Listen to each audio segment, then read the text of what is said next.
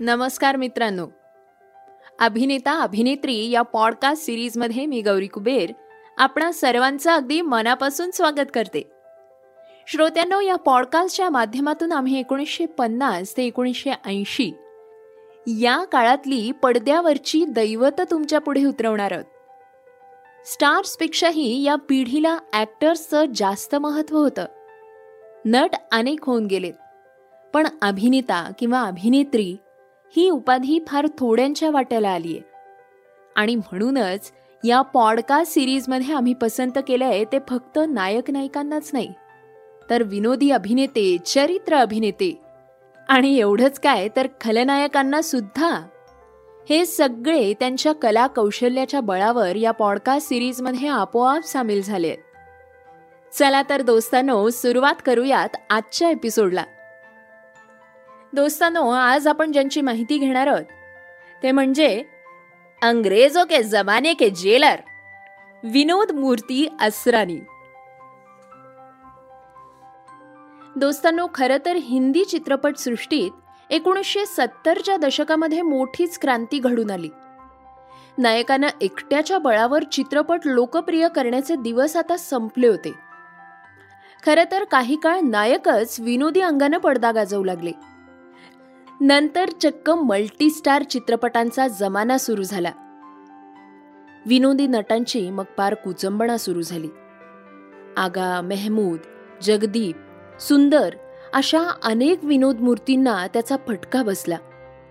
पण नव्यानं पावलं रोताना असरानी या नटानं आघाडीचा विनोदी नट म्हणून चटकन जम बसवला तो याच बिकट काळात. असरानी एकोणीसशे साठच्या दशकाच्या उत्तरार्धात पुण्याच्या फिल्म इन्स्टिट्यूटमध्ये दाखल झाला. आणि तिथं त्यानं दिग्दर्शकाची पदविका प्राप्त करून घेतली. असरानीचे पिताजी फाळणीनंतर जयपूर इथं स्थायिक झाले होते.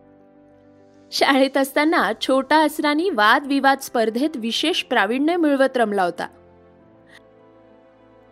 दोस्तांनो गंमत म्हणजे आकाशवाणीच्या जयपूर केंद्रावर एकोणीसशे चौपन्नमध्ये तो लहान मुलांच्या एका कार्यक्रमात चमकला होता. पण वडिलांचं जयपूरचं सिल्क हाऊस आगीत भस्मसात झाल्यावर त्यानं गरिबी आणि दैन्यावस्थेचा सामना केला. एकोणीसशे त्रेसष्ट ते एकोणीसशे पासष्ट. ही वर्ष फिल्म इन्स्टिट्यूटमध्ये घालवून शिक्षण झाल्यावर असरानी अर्थात मुंबईत येऊन दाखल झाला. पण त्याची कुठेच डाळ शिजन. अशा वेळी फिल्म इन्स्टिट्यूटचे भूतपूर्व मुख्याध्यापक जगत मुरारी यांनी त्याला आधी अभिनय कर मग दिग्दर्शनाकडे वळ असा सल्ला दिला होता.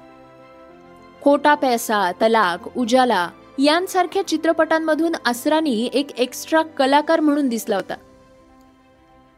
शेवटी पोटासाठी त्यानं पुण्यात फिल्म इन्स्टिट्यूटमध्ये सहा वर्ष व्याख्याता म्हणून काम केलं. आणि मग आला ऋषिकेश मुखर्जी यांचा गुड्डी. गुड्डी या चित्रपटात असरानीला भूमिका मिळाली आणि असरानी उजेडात आला. इथे हा चित्रपटात काम करण्याच्या वेडानं झपाटलेला तरुण आपल्या आईला म्हणतो तुझे मालूम नाही मा तुने कितने बडे ऍक्टर को जन्म दिया है. आणि प्रत्यक्षात मात्र तो शेवटी एक्स्ट्रा नट म्हणून पडद्यावर येतो. सिनेमात स्वतः गुड्डीच्याच म्हणजे जया भादुरीच्या चित्रपट त्यातले नट त्यांच्याबद्दलच्या ज्या भ्रामक कल्पना असतात ना त्याच असरानीच्या सुद्धा असतात. त्यावेळी या व्यक्तिमत्वाची ही शोकांतिका हृदयस्पर्शी ठरली. गुड्डी हा सिनेमा यशस्वी झाला आणि असरानीची खडतर वाटचाल अचानक संपली. सुखाचे दिवस सुरू झाले. गुलजार दिग्दर्शित मेरे अपने ऋषिकेश मुखर्जींचे अभिमान आणि बावरची या चित्रपटांमध्ये मात्र असरानीनं अगदी लक्ष वेधून घेतलं. अभिमानमध्ये जया अमिताभ बिंदू आणि दुर्गा खोटे यांच्या बरोबरीनं असरानीचा सेक्रेटरी खूप पसंत केला गेला. चित्र ताऱ्यांचे नखरे मानापमान रागलोभ तारकांचे गोंधळ हे सारं काही झेलणारा हा सेक्रेटरी स्वतःमधल्या माणुसकीचं जे दर्शन घडवतो ते केवळ अपूर्व होतं. यकायक तुमने गाने का रेट क्यों बढ़ाया? मैं जानता हूं तुम जलते हो अपनी बीवी की कामयाबी पर। ही त्याची उपरोधिक अशी ज्वलंत प्रतिक्रिया? पडद्यावरच्या अमिताभचा अभिमान आणखीनच दुखावून जाते. असरानीनं उपरोध उपहासाचा आश्रय घेत ही व्यक्तिरेखा अगदी छान रंगवली होती. आज की ताजा खबर. या थोड्याशा अशा वेगळ्या चित्रपटामुळे असरानीचं अस्तित्व पुन्हा एकदा जाणवलं. अमिताभ बच्चन राजेश खन्ना संजीव कुमार आणि ऋषी कपूर या वेगवेगळ्या नटांबरोबर कधी नायकाचा मित्र कधी हितचिंतक तर कधी चक्क खलनायक रंगवत असरानीनं या सगळ्या सुपरस्टार्स बरोबर स्वतःचं कर्तृत्व सिद्ध केलंय. हे विशेष आहे. स्वतः असरानीला याकूब आणि मोतीलाल या नटांबद्दल खूप आदर वाटायचा. याकूब त्याला म्हणायचा पढो और खूप पढो. अगर तुम्हारे नसीब में एक्टिंग लिखी है तो दस पंद्रह सालों के बाद भी तुम वही करोगे। हा सल्ला असरानीनं ऐकून संयमानं धीरानं एक्स्ट्रा नट विनोदी नट खलनायक चरित्र अभिनेता आणि निर्माता दिग्दर्शक या सगळ्या भूमिका जगत जगत जीवन नौका पुढे रेटली. संजीव कुमार सोबत अनहोनी अनामिका या दोन्ही चित्रपटातून आसरानी विनोदी भूमिकेत चमकला. मंजू या आपल्या फिल्म इंडस्ट्रीमधल्या विद्यार्थिनीबरोबर असरानीनं एकोणीसशे बहात्तरमध्ये लग्न केलं. आणि हा प्रेमविवाह या दोघांनाही समृद्धीचा सुखाचा ठरला. व्ही. एल. प्रसाद यांचा शादी के बाद प्रकाश भट यांचा बनफूल आणि ब्रिज दिग्दर्शित पैसे की गुडिया या चित्रपटातला असरानीचा अभिनय वाखाणला गेला. प्रेमनगर या राजेश खन्ना हेमा मालिनीच्या चित्रपटात असरानीनं खलनायक रंगवला. गुलजार दिग्दर्शित कोशिश या चित्रपटातली त्याची खलभूमिका चीड येण्याजोगी निश्चितच होती. संजीव कुमार जया भादुरी ओम शिवपुरी यांच्या बरोबरीनं असरानी इथं लक्षात राहिला होता. त्याचा तो दुष्टावा पाय गमावल्यानंतरची लाचारी हे सारं सारं काही अगदी नेमकं पडद्यावर उतरवलं. दोस्तानो फिल्म इन्स्टिट्यूटमध्ये असताना असरानीनं भरपूर मित्र जोडले होते.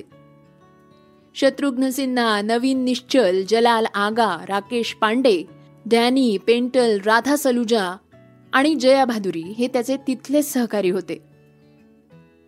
एल व्ही प्रसाद यांच्या बिदाईमध्ये असरानीला प्रथमच दुहेरी भूमिका रंगवण्याची संधी मिळाली. जितेंद्र लीना चंदावरकर यांचा हा चित्रपट रौप्य महोत्सवी ठरला. आणि असरानीची अदाकारी जरा जास्तच भाव खाऊन गेली. ऋषिकेश मुखर्जी यांच्या नमक हरामध्ये रेखाच्या संयमी भावाच्या भूमिकेत तो चमकला. तर राजेश खन्नाच्या हमशकलमधला त्याचा चक्रम जासूस खूपच लोकप्रिय ठरला होता. दोस्तानो रमेश सिप्पी दिग्दर्शित एकोणीसशे पंच्याहत्तर मधला शोले आठवतो ना? शोलेमध्ये खरं तर कलाकारांचा ताफाच होता. पण इथे असरानीचा जेलर त्याच्या हिटलर मिशीमुळे आणि त्याच्या एकसुरी संवादाच्या गमतीमुळे तुफान हसवत प्रचंड लोकप्रिय ठरला. हम अंग्रेजों के जमाने के जेलर है. वो नहीं सुधरे तो हम क्या सुधरेंगे? हा त्याचा तकिया कलाम प्रेक्षकांनी चटकन डोक्यावर उचलला. आधे इधर जाओ. आधे उधर जाओ. और बाकी हमारे पीछे आओ। यातली खुमारी काही औरच होती। अर्थात यामध्ये सलीम जावेद यांना पूर्ण श्रेय द्यायचं म्हटलं तरी आसरानीचा एकूणच गेटअप आणि अभिनय हा लोटपोट हसवून गेला. हे कोण नाकबूल करू शकेल? प्रकाश मेहरा यांच्या चोरो का राजामध्ये आसरानी धमाल करून गेलाय. मनोज कुमारचा शोर आणि रमेश सिप्पीचा सीता और गीता आठवतो. खरं तर हे असरानीचे आणखी लोकप्रियता संपादन केलेले चित्रपट. दोस्तांनो गुलजार दिग्दर्शित जितेंद्रचा परिचय हा चित्रपट आठवतो? हा खरं तर एक करमणूक प्रधान चित्रपट होता. आणि या प्रसन्न खेळकर चित्रात असरानीचा सुंदर अभिनय जितेंद्र जया भादुरी आणि संजीव कुमार सोबत खूप खुलला. दोस्तांनो एकूणच काय? असरानीच्या भूमिका असलेल्या कितीतरी चित्रपटांनी रौप्य महोत्सव साजरा केलाय. हा खरं तर संशोधनाचा विषय व्हायला हवाय नाही का? एका विनोदी नटाला आणि चरित्र अभिनेत्याला ही निश्चित अभिमानास्पद गोष्ट वाटणार आहे. या दरम्यान असरानीनं वीसहून जास्त गुजराती चित्रपटात मोठं यश मिळवलं. माँ बाप दो हवालदार जुगल जोडी अशा अनेक चित्रपटांनी रौप्य महोत्सवी यश संपादन केलं. सारिका जरीना अशा नायिकांसमवेत काम करण्याचं भाग्य असरानीच्या वाट्याला आलंय. हसणं हा असरानीच्या रुपेरी पडद्यावरच्या व्यक्तिमत्वाचा स्थायी स्वभाव. अगदी स्मित हास्य ते सात मजली आणि छदमी हसण्यापासून उपरोधिक डंख मारू हास्यापर्यंत हसण्याचे सगळे प्रकार असरानीनं मोठ्या मस्तीत पेश केले होते. जलद गतीनं बोलत राहणं हे त्याचं आणखी एक वैशिष्ट्य होतं बरं का. आणि तरीही त्याचे सगळे उच्चार अत्यंत सुस्पष्ट असतात हे विशेष. दोस्तांनो मध्यंतरी सुदेश भोसलेनं शेखर सुमनच्या सोनी टीव्हीवरच्या एका कार्यक्रमात असरानीच्या या गुणाढ्य वैशिष्ट्यांची अफलातून नक्कल पेश केली होती. अर्थात लोकप्रिय व्यक्तिमत्वाच्याच अदाकारीची नक्कल होऊ शकते हे वेगळं सांगायला नकोच. गोवर्धन कुमार असरानी. हे त्याचं लांब लचक नाव त्याच्या प्रदीर्घ कारकिर्दीला अगदी साजेस आहे. सरगम मधला त्याचा ऋषी कपूरचा हितचिंतक लक्षणीय ठरलाय. तसंच अनुरोध या शक्ती सामंता दिग्दर्शित चित्रपटातला त्याचा सरदारजी पडद्यावर बहारदार उतरला. दुसऱ्याला प्रश्न विचारायचा आणि स्वतःच उत्तर द्यायचं. आणि वर मग सात मजली हास्याची इमारत उभी करायची. हा तर आसरानीच्या पडद्यावरचा अदाकारीतला मोठा लोभस आविष्कार होता. दोस्तानो असं म्हणतात की कुठल्याही प्रतिभावंत नटाला निर्मितीचा ध्यास असतो. तसाच आसरानीला सुद्धा होता बरं का. त्यात हा माणूस मुळात दिग्दर्शक बनण्याची उमेद बाळगून चित्रपट व्यवसायात उतरला होता. आणि तीच उर्मी जिवंत ठेवण्यासाठी असरानीनं चला मुरारी हिरो बनणे या चित्रपटाची निर्मिती केली.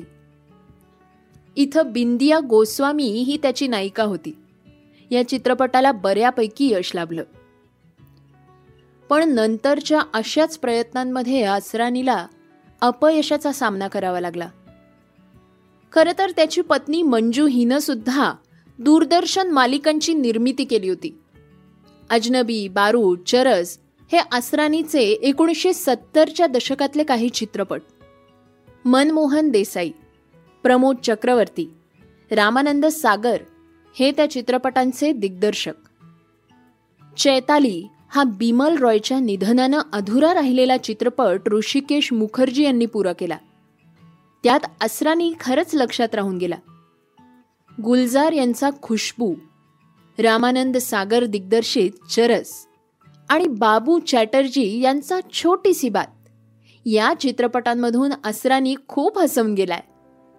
फकीरा रोटी उलझन हे असरानीचे आणखी काही गाजलेले चित्रपट. श्रोत्यानो तुम्हाला तर चांगलंच ठाऊक आहे. एखाद्या विनोदी नटाच्या लकबी तोच तोपणा आला की प्रेक्षक बोर होतात. पण निर्मात्यांना मात्र त्याची फारशी फिकीर नसते. मेहमूद जगदीप यांच्या वाट्याला आलं शेवटी तेच असरानीच्या नशिबी आलं. गंमत म्हणजे बी आर चोपडा यांच्या दूरदर्शनवरच्या एका मालिकेत जगदीप आणि असरानी ही जोडी एकत्र आली होती. मोहन चोटी आणि देवेन वर्मा सुद्धा चित्रपट निर्मितीच्या ध्यासात फसले. पण त्या मानानं असरानी खूप लवकर सावरला.